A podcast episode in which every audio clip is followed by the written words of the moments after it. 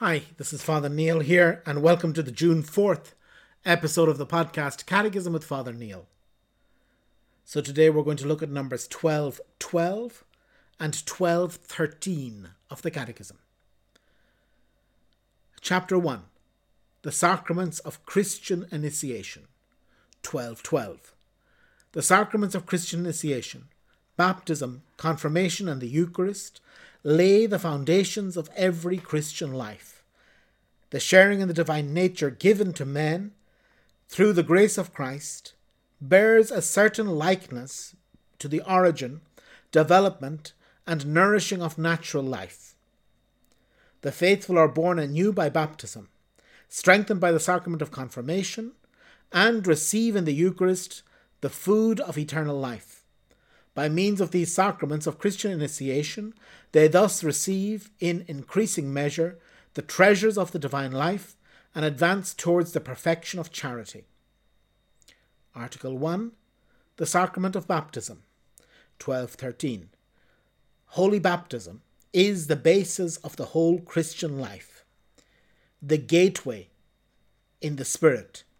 Sorry, the gateway to life in the Spirit Vita Spiritualis Ianua, and the door which gives access to the other sacraments. Through baptism, we are freed from sin and reborn as sons of God. We become members of Christ, are incorporated into the Church, and made sharers in her mission. Baptism is the sacrament of regeneration through water and in the Word. So, very well. So, again, we start, um, as usual with these sections, we start with a, a couple of uh, paragraphs, and then I'm sure by the time we're into it, we'll begin to get larger chunks. But that's just the way it's been broken up. And so today we're beginning to look at the sacraments of initiation. That we have a very bad habit in the in the Roman Church of thinking of baptism or christening, as it's often called, uh, as being the sacrament of initiation. We think that baptism is the thing that makes you a Christian. End of story. And then when it comes to confirmation, we're not quite sure what confirmation is. And unfortunately, we don't uh, associate the Eucharist really with these uh, with the sacraments of initiation. We see it as being something else. And yet, in Christian theology from the very beginning, these three sacraments have been linked. It is the way to become Christian is to receive these three sacraments baptism, confirmation, and Eucharist. And in that order baptism, confirmation, and Eucharist.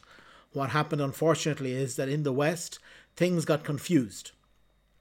So, in the very early church, the, the bishop used to do everything, helped by the deacons, but he used to give the three sacraments of initiation together, um, many times in the Easter Vigil, and um, between the jigs and the reels in the West, the sacraments became separated because there was a desire for the bishop to give every Catholic a sacrament. So the idea was that, okay, now the church was bigger, and so people could be baptized, could be christened in their local parish, uh, but then they would come to the bishop, and many times they'd bring the, them to the bishop that very same day um, so that he could confirm them and he could uh, finish the baptism in a sense with confirmation, and then they'd receive the Eucharist. And uh, unfortunately, in the West, these got separated, separated, separated, and uh, they got pushed later and later, and confirmation became something later, and then, um, and then of course, we're totally confused what confirmation is. So that if you ask many Catholics what they understand as being confirmation, they will tell you that in, as a child they made the promises of baptism were made for them by their parents and godparents, and now that they've become a young adult, they can make those promises themselves. And this is Lutheran. This is how Martin Luther uh, described confirmation. This is the Protestant view of confirmation. As I said, the Protestants don't have a sacrament of confirmation, but some of them have something similar to confirmation, and this is what the majority of Catholics believe, but that's not what confirmation is. Again, we'll see what confirmation is in the Catholic Church in in a couple of days. Uh, but so we, we got really confused, and then uh, Pius X, Saint Pius X, who was a saint, who was a fantastic pope, decided to move uh, communion earlier and which was a very necessary thing to do because people were making their communion, their first communion, too late. And so he moved it earlier to when people are seven or eight years of age. And this was fantastic. But unfortunately, what this renewal did was that it changed the order. So now people, instead of being baptized, confirmed, and receiving First Communion, they began to be baptized, receive First Communion, and then confirmation. And as I said, this just uh, caused a bit more confusion. And if you look at the Eastern churches, most of the Eastern churches, be they Catholic or Orthodox, will give the original the sacraments in their original order. So that when a baby is baptized, the baby at the same in the same ceremony is also confirmed by the priest and receives the first communion as either a tiny, tiny particle of the Eucharistic bread or a little bit of the Eucharistic wine uh, is given to the child. So the child can receive the three sacraments together.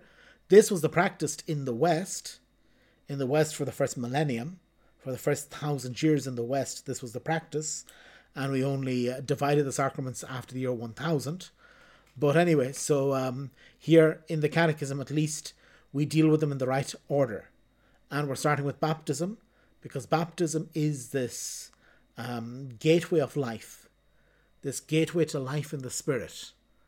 That if we're baptized, the spiritual life is opened up for us. That in a sense, it's very hard to be spiritual and uh, without being baptized. In a sense, it's impossible to be a Catholic without being baptized. Sure, a catechumen is on their way to being Catholic. Uh, a catechumen is on their way to being Christian, and the Church says that if a catechumen dies before they are baptized, before they before the night of their baptism, then they will be we recognize them as being baptized in blood if they're martyred, but um, the um, the, the baptism is the main entry into the spiritual life of the church. It is the first sacrament, and in a sense, you, you can't receive the other sacraments before it. So you can't confirm somebody or give them the sacrament of marriage before they can be uh, before they're baptized. Uh, again, somebody can be married, but it won't be it won't be a sacramental marriage. It'll be good, it'll be nice, it'll be holy. It can be all these other other things, but it just won't be um, a Christian, it won't be a, a sacramental marriage if somebody isn't uh, baptized. If you marry, I don't know, if a Catholic person marries a Hindu, it can be done with the blessing of the church. It can be a nice marriage. It can be a holy marriage. It can be a good marriage, but it won't be a sacramental marriage. Or, um, you know, the, uh, a, a, sacramental marriage is something else. Again, we'll see that later down, later on down the road when we look at um, when we look at the sacrament of matrimony or marriage. But again, to say that the baptism is the um, the beginning of our regeneration, and this is why it uh, this is uh, how we start to look at the um, at what at what uh, at what the sacraments are. Specifically, we start with baptism. So tomorrow we're going to continue, and tomorrow we'll look at numbers twelve fourteen through twelve sixteen. God bless.